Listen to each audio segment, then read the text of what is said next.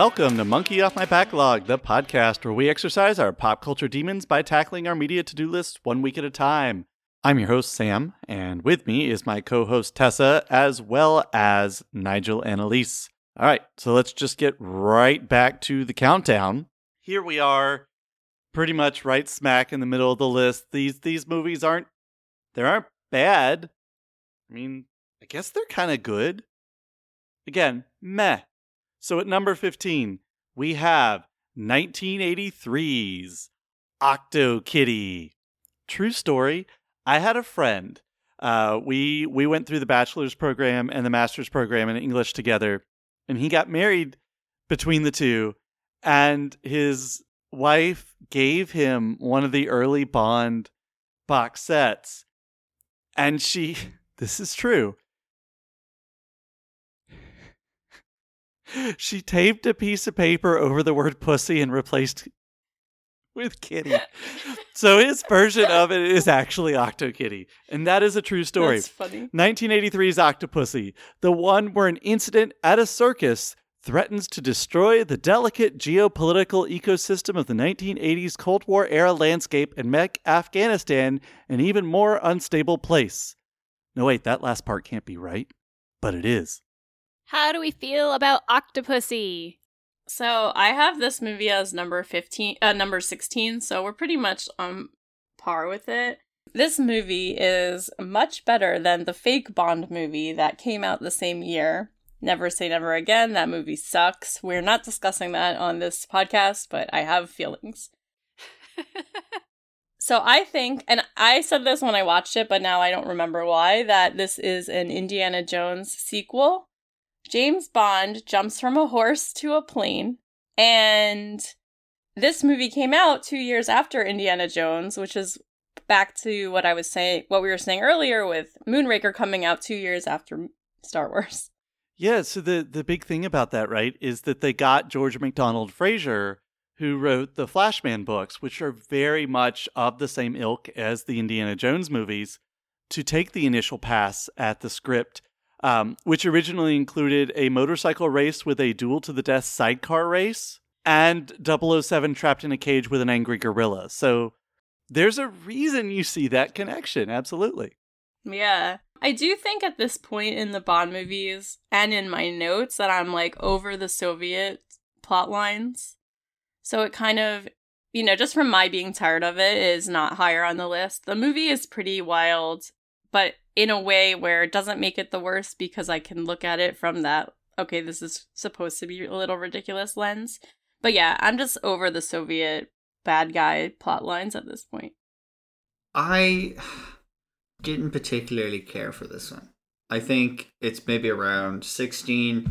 I, yeah, like Elise was saying, I, like the whole, I mean, even from the beginning, the whole Soviet plot line, and like, I understand Cold War propaganda. Like, when I explain, when we're talking about like propaganda, I'm like, oh, you know, James Bond is an example of Cold War era propaganda. And people are really surprised. Well, some people are. They're really surprised. They're like, what? And I'm like, is it not suspicious to you that like all of the early Bond villains are Russian or like, you know, in the case of Drax in the Moonraker book, like an ex-Nazi, you know?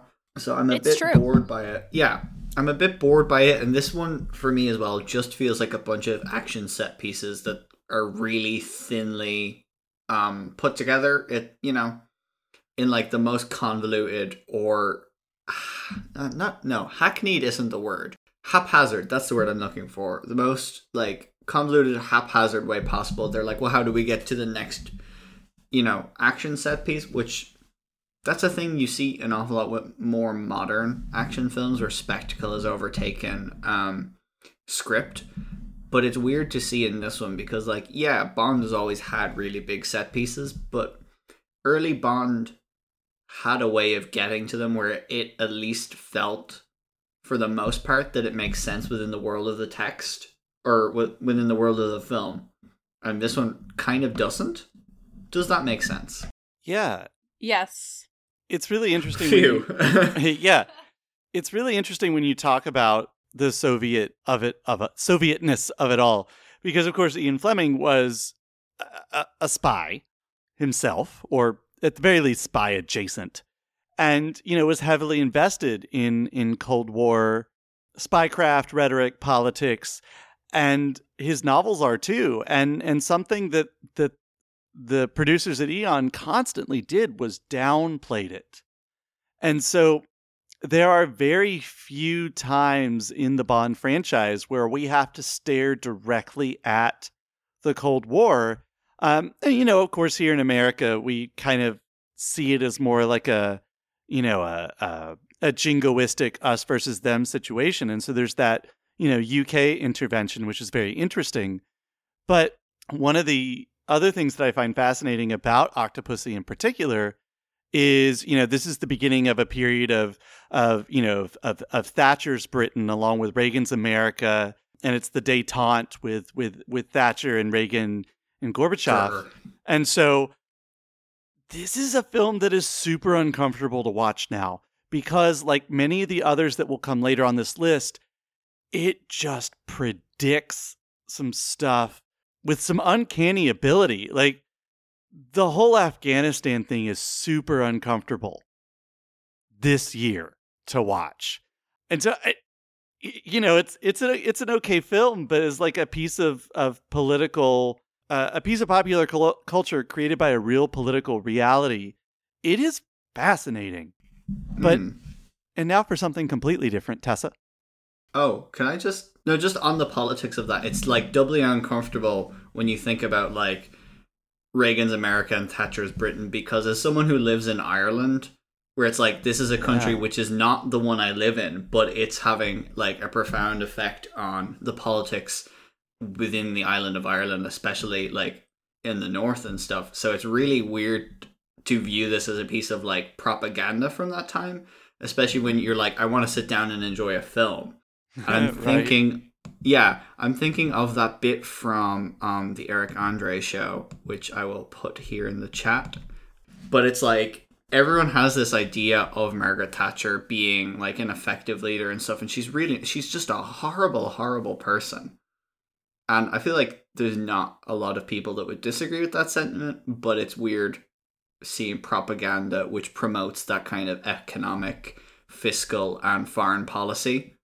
Are you familiar with the Pink Floyd song "The Fletcher Memorial Home" No. for incurable tyrants and kings? You should check it out. Now for It something completely real quick- different, Wait. Tessa. Elise has something. I really want to do my now for something completely different. I'm Go ahead, Elise. And Now I for love something that completely very di- much.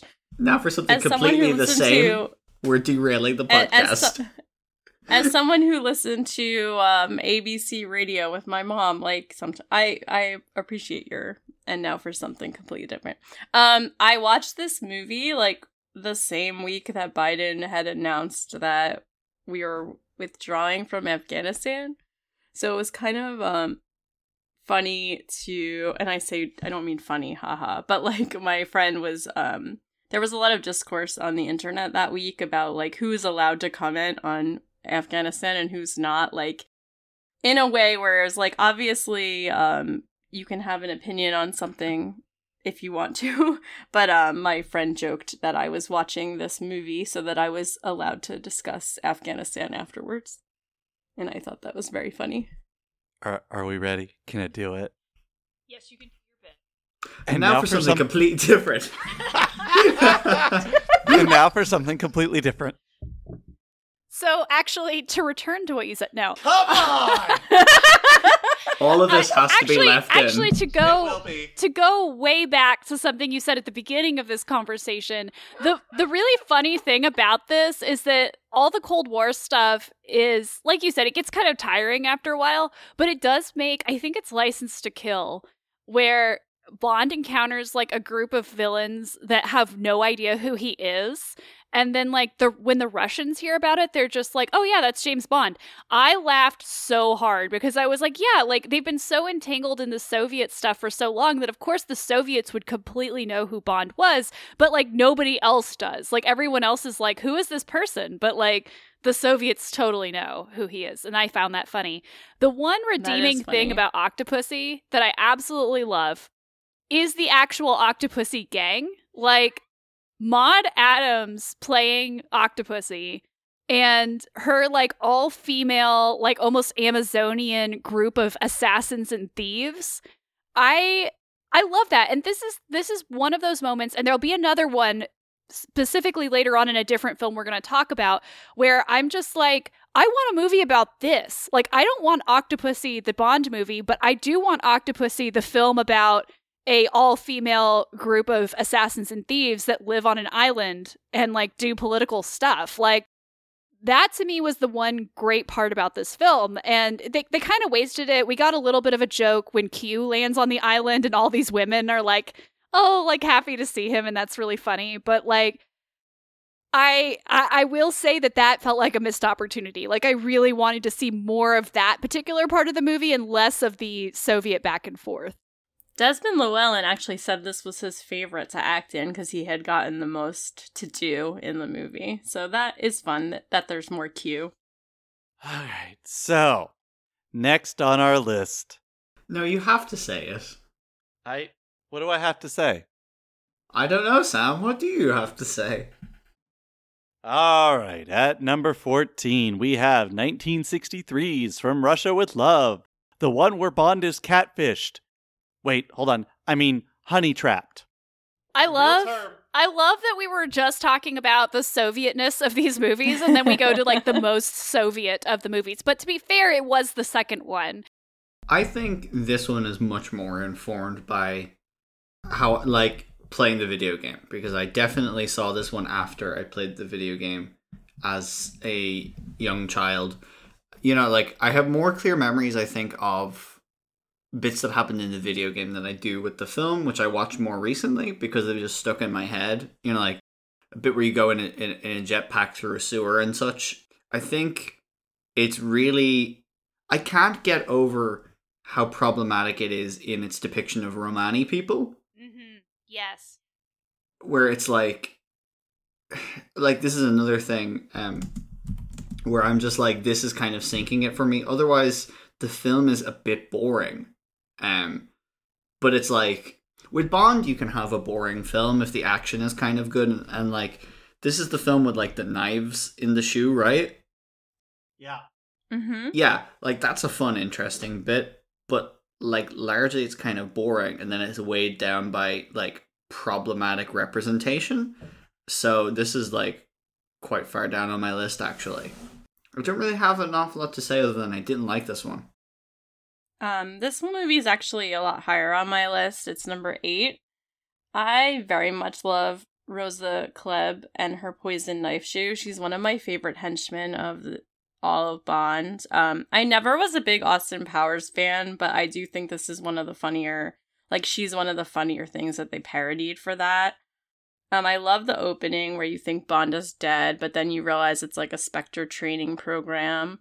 I don't really have that much else to say on it, but I I did in my reading I learned that the scene where Bond meets um, Tatiana Romanova is the scene that they test all potential Bond uh, actors with because they say that that is that scene helps them know if the Bond if the band potential Bond actor is going to work out that they learn everything that they have to learn from that scene. So I just would love to see like a super cut of all of the Bond actors doing that scene. All the demos and auditions.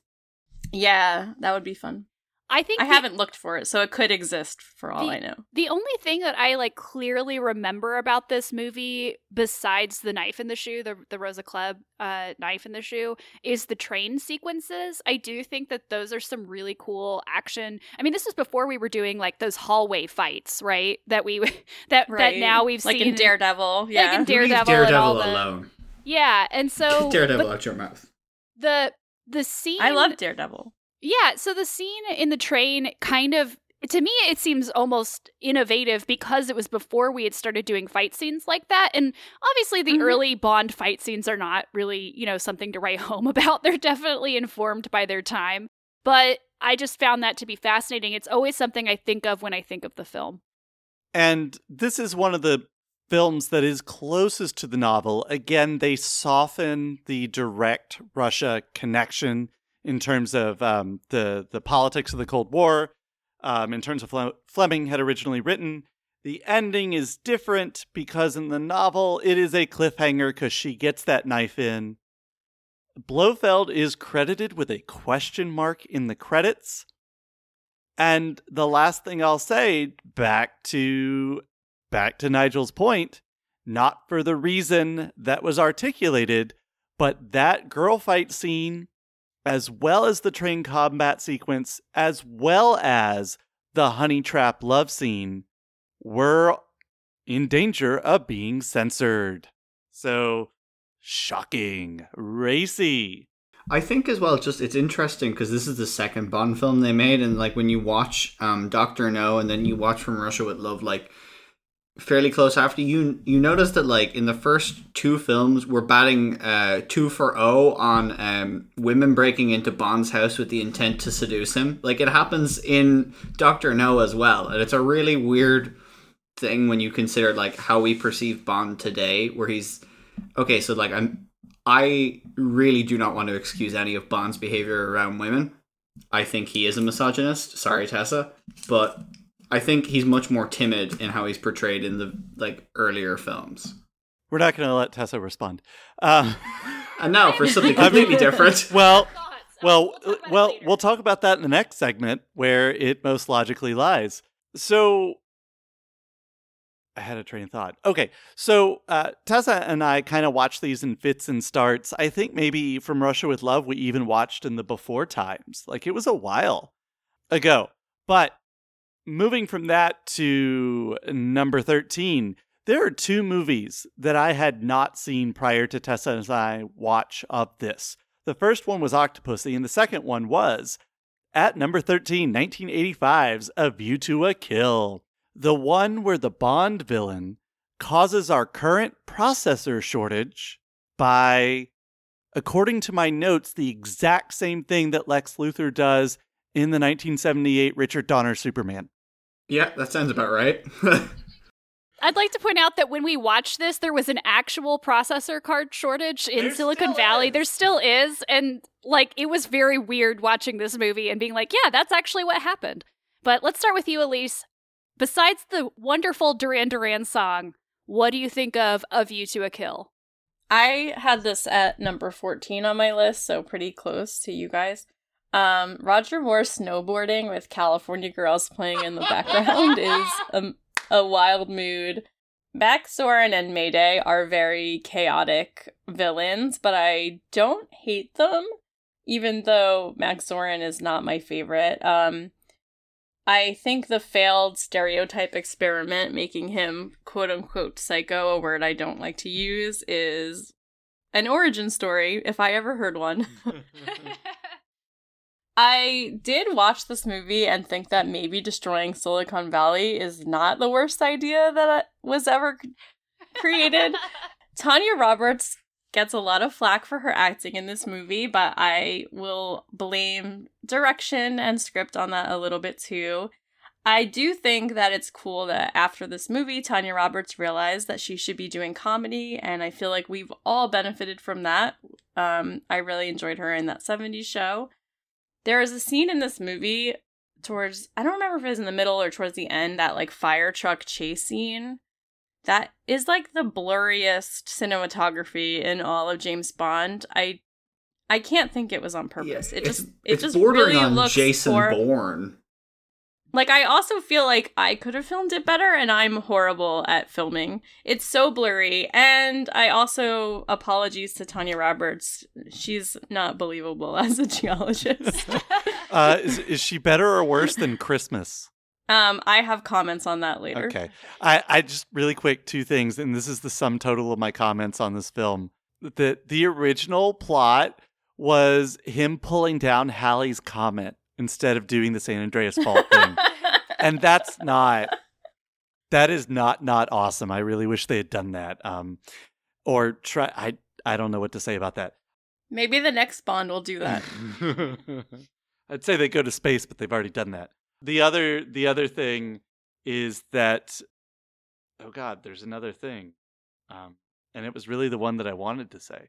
Is it something completely different? No, no, it's on topic. Um Oh, That's really. I realized I got my something different references wrong earlier, Yeah, and that it's from Rocky and Bull- Bullwinkle. Watch me pull a rabbit out of my hat.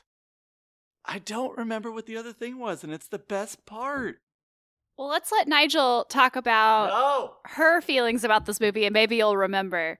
No, no, no. Um, Go ahead. so I, yeah, a lot of my, a lot of my frustration with this film comes from the fact that it's not intentionally a commentary on Silicon Valley.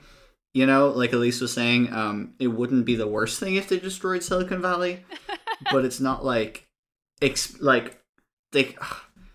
One of my main problems with Bond as a series is that it like dances around really big geopolitical issues or like technological issues and things like that. Like, I'm gonna keep bringing up Spectre, but like in the vaguest way possible before I can like get into Spectre. But the whole like automation of you know the military industrial complex and stuff, where it's like it doesn't really engage with that, and I feel like this one doesn't engage with, you know, like any kind of geological thing where it's like you know you could even have done Bond does climate change in this one instead of like Quantum of Solace. Uh, but also like you know the snowboarding scene is weird. Bond mooring an airship to the Golden Gate Bridge. it's like okay, um, like and then at the end where Bond gets like what? Oh, what's the medal that um Gogol tries to give him? The Order of Lenin. I just think that's really like hilarious, especially after our commentary on like the Sovietness of it, where it's just like you know what, you can be like an honorary Russian now. I mean, why not? At this point, he's been fighting them for so long. Conte Todd. I Yeah, it, this is Bond enemies to lovers, but with the Soviets. I love Grace Jones so much in this movie. I think that Christopher Walken is also a great Bond villain, but Grace Jones really steals the show and I love that she she just looks I mean, Grace Jones is such a unique looking beautiful person, but I love that she's in this and she's so different from the usual type of Bond girls in the way that they look, and she's so athletic and she's so like androgynous in some ways, and she's gorgeous. She herself has said that she thinks that the Bond franchise is actually really conservative, which I find hilarious, but she she just eats up every single scene that she's in in this movie and that one that pushed it up for me in its rankings but yeah there are definitely some moments where it's like okay like the film the film i think could have been about half an hour shorter and would have been probably better So I remembered the other thing. So it's the snowboarding scene, right? With the with the Beach Boys and how that's I to me that is a very obviously a take on the Beatles song back in the USSR, which takes Mm. you know the Beach Boys and inverts it. So like I thought that was really clever. I liked it too. Yeah. So now we are to the point in our list. Number 12 up. These are our good bonds. We've done the bad, we've done the meh. Here's the good stuff. Starting with OG 1962 Dr. No.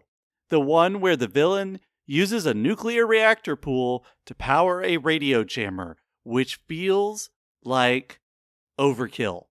yeah, that should be that should be his name, Doctor Overkill. um, I quite enjoy this, especially for like a first outing for Bond. Like I mentioned before, in terms of the theme, like it starts off really, really wacky and kind of doesn't let up. Like for me, one of the scariest villains is in Doctor No, and it's not Doctor No, it's the spider that's in Doctor No because that's kind of terrifying. But but it's also I think it's hilarious where like Doctor No, he's meant to be this menacing like, you know, he's hiding out and he's building his radio jammer. But it's like he knocks out Bond with poison gas and then politely tucks him into bed. Where it's like It's like I think out of all of the early Bond films, with the exception of one which I'll bring up when we get to it, this one really is able to stick the landing between this is a spy film and this is a comedy film where it's like just a bunch of wacky hijinks that are happening. I think it's able to thread that so much better than a lot of Bond, which is really weird because all of the bad ones come after it. Yeah.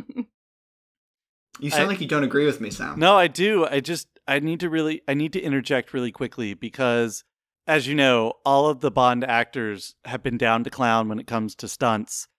But this this movie has a special place and and Nigel you've led me in. So this is this is part Mm. 1 of a three-part podcast within a podcast called Bond Actors in Peril. Of course, Sean Connery as many people are terrified of spiders as he is right to be. And so they they they like put this piece of glass between him and the spider and it wasn't good enough so they had to like put the stunt man in peril with an actual spider and and this has been an episode of bond actors in peril thank you please continue So Doctor No is pretty high on my list. Um, it's number six. I really like Honey Rider a lot. I in, feel and Quarrel. I think Quarrel's a fun um character. I feel like it often gets glossed over that people people forget the scene where Honey Rider explains to James Bond how she had killed her rapist, and I feel like that was just an interesting thing to include. But that comes back later to there's like a really rapey like Dr. No comment when they take Honey Rider away and he's like I'm sure the guards will abuse her and that it feels really gross and doesn't I don't know that that needed to be said. I do love any Bond movie that has Felix Leiter in it. Um I am a huge Felix fan. I that will make me more invested in any Bond. I mean, uh, as not Nigel said this is like the first one. It just feels very classic to me, you know. It's also different because I don't think that they I feel like from Russia with Love and onward had a more Bond formula than this one kind of has does its own thing. One thing I will say is there's definitely um some Orientalism and racism because Dr. No is half Chinese and he's played by a Jewish Canadian man, which is a choice. But um, overall, I really like this movie, and even though there are definitely um, some problematic aspects to it. And the some of the Jamaican scenes leave a little to be desired, especially Oh, because sure. all of the black people that help him die in this movie, which is Yeah, its Mm. yeah, Quarrel dies thing. too, and the the unnamed ones. Yeah, I agree though that uh, first of all, Felix Leiter, I didn't, I had no idea that he was in the first Bond movie. Like I thought he was like a later addition. I mean, Felix Leiter predates Q in this series, like which I think is interesting. Yep. But Felix also- Leiter, my beloved. but also I agree with you, Elise. I like the fact that there I mean, as much as I like the tropes and as much as I find them comforting, it is really interesting to see, see a Bond film that sort of predates a lot of the formula that we see later. yeah, so real quick um novel check-in time Quarrel does not die and shows up in another novel we do get introduced to um wait hold on i'm trying to think i don't think felix leiter is in dr no the novel. The reason i think that is live and let die is an earlier novel and that's the one where felix gets chomped. So yeah. Anyway. I I want to I want to just put down at this stage a pin which I will pick up later. And All right, I will let's just say it. the words I'll just say the words no time to die and I will uh leave it at that. mm. okay Mm. Alrighty then. Number 11. The year I graduated from high school. Tomorrow Never Dies from 1997. The one where Richard Branson sells out to China. So if you're still hearing this podcast, hooray, we did it. Tomorrow Number Die Never Dies is number 13 on my list. Um, I really like the plot. The whole cable news aspect feels really resonant, especially since cable news has only gotten bigger since 1997. The plot to so one trope, movie trope that I absolutely adore is someone controlling two sides to make them fight each other. I love it. X Men First Class The Sum of All Fears, the Jack Ryan novel and movie, and the Star Wars prequel trilogy are things I genuinely love. Yes, the live action GI Joe film. Oh, I haven't seen that, but I believe you. That's just I love the idea of someone trying to trick people into war only in a movie. I don't like that in real life. Jonathan Pryce is a really good Bond villain, I think. Um I laughed hysterically. Of course, Bond had had sex with his wife previously. Michelle Yeoh is my queen, and I love her as Wai Lin, but I do think that they purposely didn't use her as much as they could have because she would have stolen this movie. It's true. In fact, she was accused by Jackie Chan of stealing scenes from him when they started movies together. So it's true. It's really hard to outshine Michelle Yeoh. yeah. This one, like, feels like the start and end of something. You know, like, this is the first one that was made after Albert Broccoli died. You know, it, it feels like a bit of a handing over. Like, it's still with his wife and stuff, but it feels, I don't know, like, I just get the vibes from it, even if it's not, like, explicitly done out in the narrative, being like, this is a tribute to um Cubby Broccoli. But yeah, this this whole film, uh, like it's not the most like complex of plots and stuff, but it's the one of the more globe trotty plots. You know, where there's just like they're going absolutely everywhere in this one, and like like you said, Jonathan Pryce is a pretty good villain. I mean, I didn't see this film until after I saw Game of Thrones, so like in my head, he's still the Mm. High Sparrow. Actually, no, I hadn't seen this film until after I saw the Two Popes as well. So Oh, my that's a good movie. Yeah, my engagement with Jonathan Pryce is Game of like the High Sparrow in Game of Thrones, the Pope, and then the villain in Tomorrow Never Dies. And it's like, Yeah, I think I knew him from this first. yeah, and then when you consider it's like how many of the Pierce Brosnan films have like die or kill in the title? It's just I, actually I think it's only two now. Now that hmm. I think it's about it, two. Yeah, but it's weird that like they're they're in the titles. It feels like there's more when you look at like how disparate all the other titles are. Where you have Tomorrow Never Dies and Die Another Day, which it you know Die Another Day, which is not tomorrow. Don't die today or tomorrow, but another day. So just remember, tomorrow never knows, and tomorrow never dies. So it doesn't know anything, but it is also immortal. And that's got to be the worst. Like Baron Samedi, it is immortal. That's my favorite Beatles song, so I'm very happy right now. I Can you say that backwards? Happy? No, not even, not even gonna try. I am kind of ambivalent about Pierce Brosnan as Bond, which we'll talk about later. But I will say the one thing that he does really well that none of the other Bonds quite seem to do is to. I mean, let's be honest. A lot of Bond girls die in in James Bond films. And we've talked a little bit about how, like, for an example, they've ignored that in some cases, like the On Her Majesty's Secret Service to Diamonds Are Forever. Pierce Brosnan does a really good job that when a blonde girl dies, he makes this acting choice where he genuinely emotes sadness, even if like the relationship they had wasn't like a deep relationship. But when it was, he does a good job of just sort of emoting that. And so when Teri Hatcher's character dies in this, there's this like really brief scene. Like they don't linger on it and they don't really come back to talk about it all that much.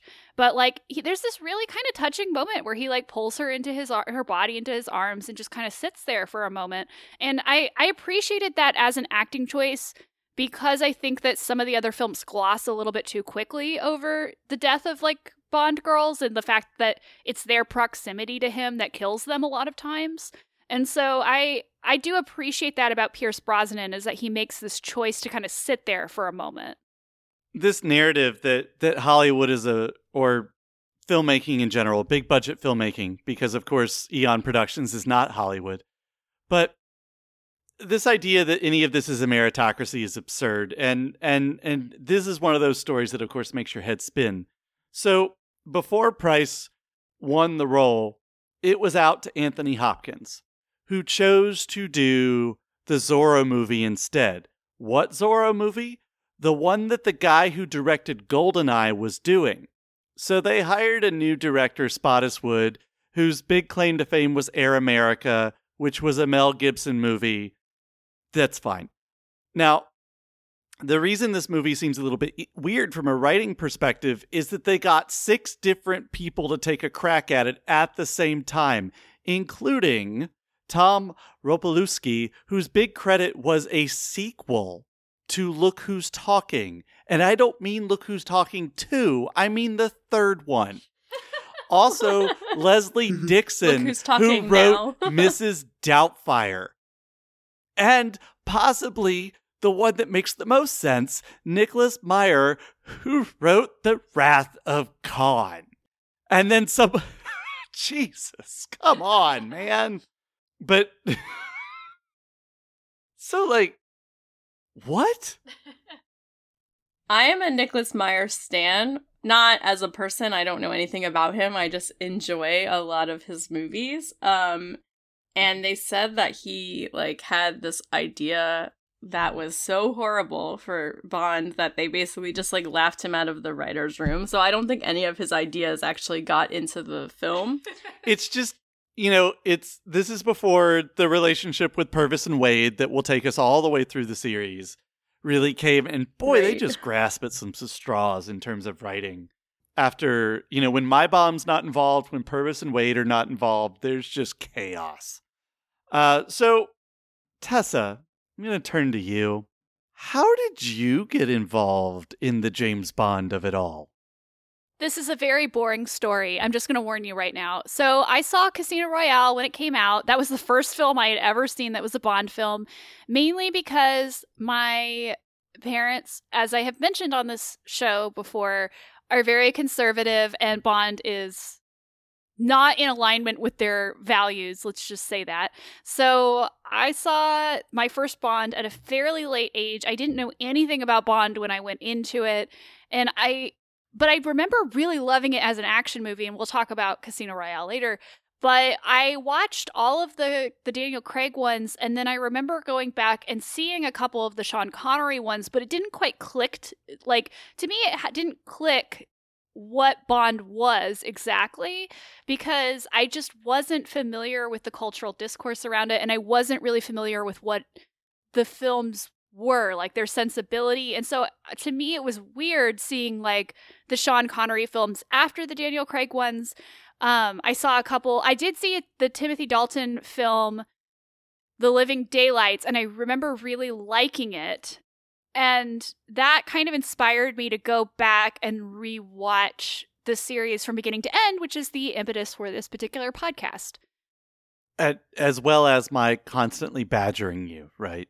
We're going to stay with you on this one. You get to lead us off on another important segment Bond Girls. Okay, so it's really hard for me to talk about my favorite Bond girls because I love Bond girls. I'm just going to put that out right now. I just love them so much. There are very few that I think are not good in the role of Bond girl. And uh I'm just going to say this. There is misogyny in in the James Bond series. There are relationships that I think are kind of problematic, especially Pussy Galore, which we will talk about as well.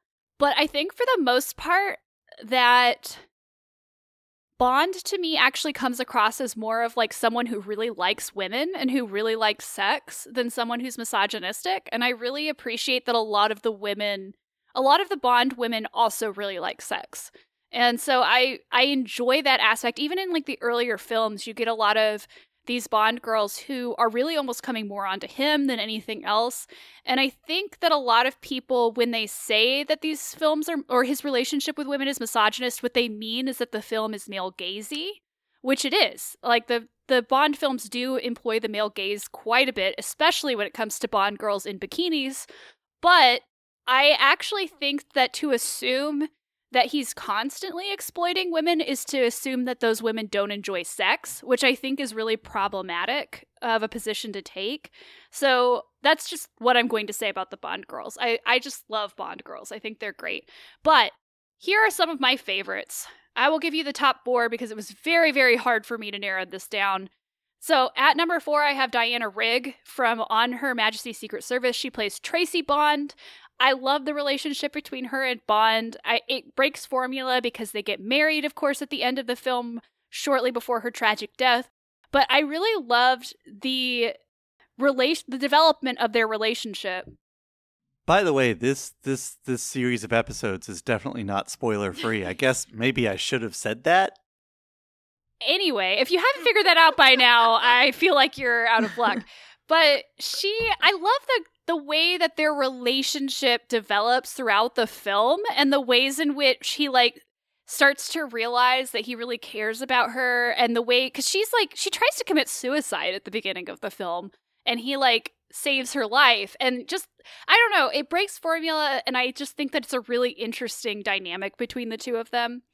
At number 3 I have Barbara Bach, Agent Triple X, who is from The Spy Who Loved Me. She is amazing. I love her so much because she's like Bond's opposite, which we rarely get in these films. Usually the Bond girls like need to be saved or they're like a scientist or something. And I love that she is like she is Bond. She's Soviet Bond. Like she sleeps around, she, you know, kills people. She has a license to kill on the opposite side. And so I feel like in this film they're really presented as like the only two people who truly understand each other, which I really appreciated. Even Ringo Starr married a Bond girl. Yeah, and of course, she also married Ringo Starr. That that's the thing. At number two, I have Michelle Yeoh because I love Michelle Yeoh. If you can't, if you haven't figured that out by now, Wai Lin from Tomorrow Never Dies. Michelle Yeoh is a kung fu martial arts goddess. She is just such a great actress. Her action scenes are incredible. Like you said, I I wonder if they had to tell her to tone it down so she didn't steal the show from Bond, but she is so good in this. And my favorite Bond girl at number one is Eva Green as Vesper Lynd from Casino Royale. I have a huge crush on Eva Green. Twist. I have a huge crush on Eva Green, and so that is definitely part of it. But I also just really love like the sarcastic back and forth between the two of them and I just love their relationship. And I like that she's the one who teaches him how to wear a tux. Okay, I, I I'm glad I can say this to someone on that screen who isn't Sam. Tessa, how does it feel to be so categorically wrong? All right, let's hear your let's hear your Bond girl rankings. I'm not gonna like own you with this one, mainly because I don't like many of the Bond girls for their role as being Bond girls. I find I don't know, it's really weird. I think Bond is a misogynist, but it's not really to do with that. I find any display of like affection on screen really uncomfortable. It makes me feel very uncomfortable, so I don't like I don't like that, so that kind of discounts an awful lot of the old Bond girls, you know, because that whole trope of like Bond is like in the middle of an amorous connection with the, shall we say, and um, M rings in, and then, like in the middle of that, like that whole, I don't know, is that meant to be funny? I think it's, It's- supposed to be funny, but also it happens so many times that I turned to Sam at the end of one movie and said, at this point, he's doing it on purpose. Like, this is part of Bond's Yeah. kink, is to get caught by his boss having sex. oh my gosh, I agree completely. Yeah, it's not Yeah. fun anymore once Judi Dench takes charge. I know. Yeah, so I- feel like um I feel like my ones are just like based off of the um like the actresses and whether I enjoyed like like I enjoyed no. Ugh, why is this? I can't even do this section. I'm like no. Um no I I liked Tracy Bond and I liked the original Moneypenny and I liked the Moneypenny that's in the new Craig continuity but not for their role as like being kind of a Bond girl. You know, um, I really did not like Eva Green's um callback to Moneypenny on the train, which is like, "Yes, I'm the money, every penny of it." I didn't appreciate that.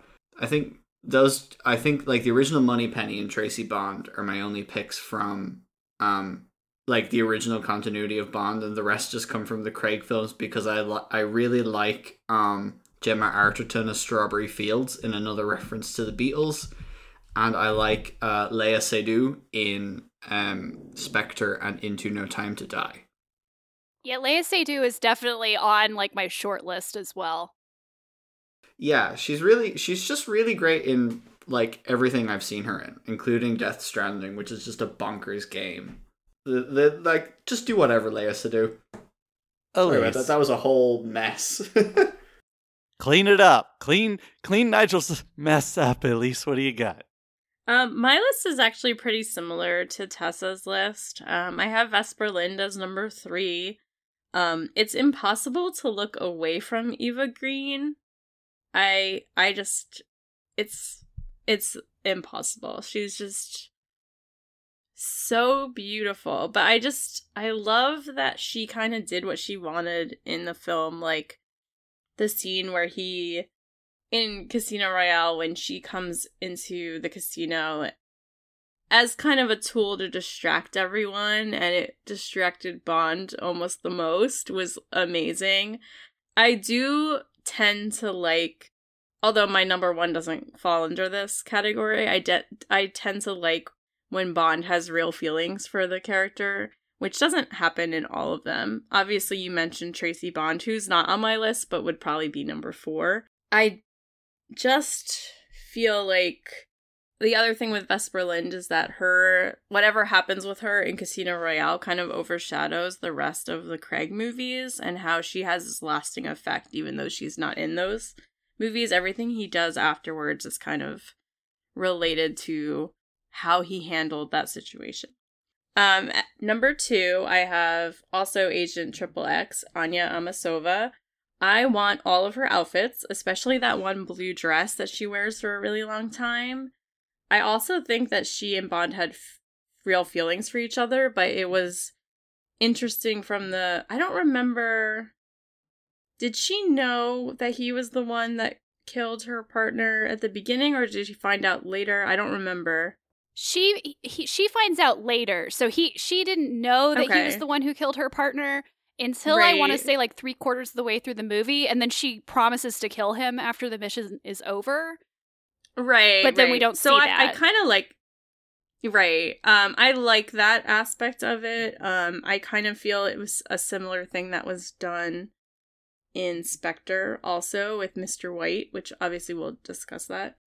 So yeah, I just really liked it. She was also a spy as Tessa said she can handle her own stuff. She just I really really liked her. I felt like she could also like have been on the Americans or something. I do want to co-sign before I get into my number one everything that Tessa said before her list. I I feel very similarly about Bond girls in general. That being said, while this Bond girl was not treated the best, my number one is Pussy Galore. She was just a badass. She did not care how charming James Bond was. She is canonically gay. Well, I'll get more into when we talk about um, Goldfinger. Um, I really would love a series with Pussy Galore and her flying circus gals, and like Pussy Galore and her kittens or something like that, like off doing spy stuff. I just think that would be a really fun series to watch. Um, I just love her, and I also, when I was reading the the book, um, Nobody Does It Better, they basically said that if her name wasn't Pussy Galore in the novel, they would not have been able to get away with having that as her name in the movie. Yeah, this is this is another bit that I wish was its own movie. Pussy Galore and the the the female group of pilots that she trains. Like that that was the other one I was Yeah. thinking of is I really wish that that was its own like spin-off series or something.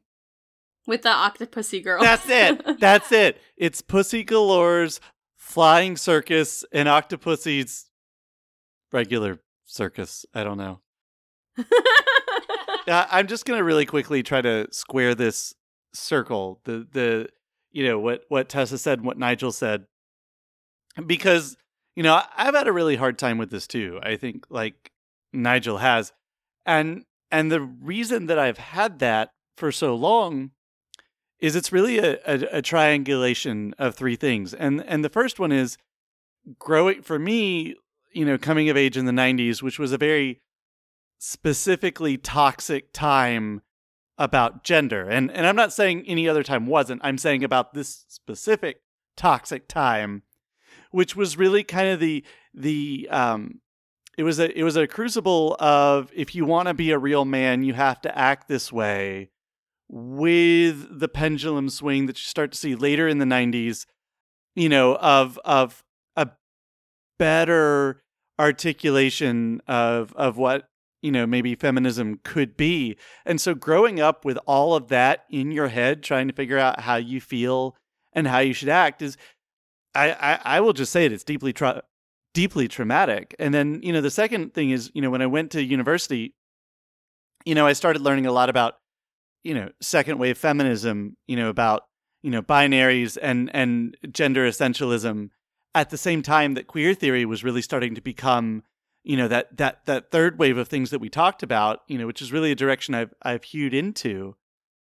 And so all that's a lot. It's it's very it's been very distressing and very difficult to deal with. So when you see something that's as aggressively uh you know sexual as as the the bond girl thing is i've been uncomfortable with it and and really the way that tessa has explained it has been very helpful for me to you know to really see eh, you know the good and the bad and and and you know maybe a lot of these things weren't made with the best of intentions. You know at best they're male gazy at worst they might be something else. But you know for for us it can be something that that is uh, a celebration that we can look at critically all that is to say i mean Wai Lin and uh, Teresa de Vicenzo and Anya Amasova are clearly the greatest Bond girls, with the exception of one that nobody's mentioned yet. And like Girls Aloud, I can't speak French, so I'm just going to say Claudine Auger. Auger?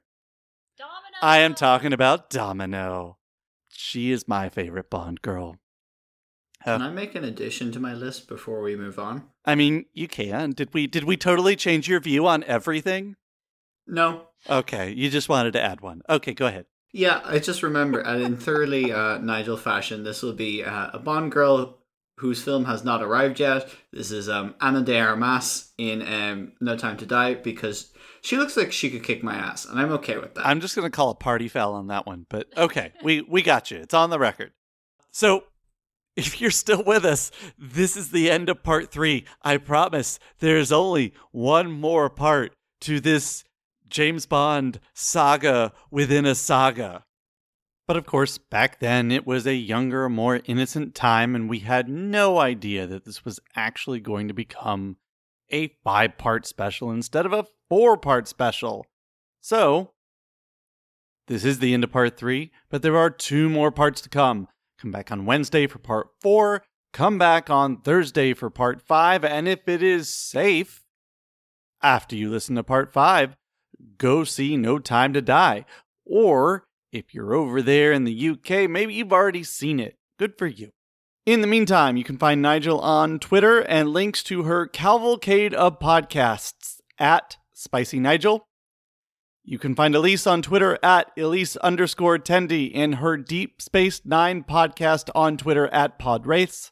Tessa is on Twitter at Suela Tessa.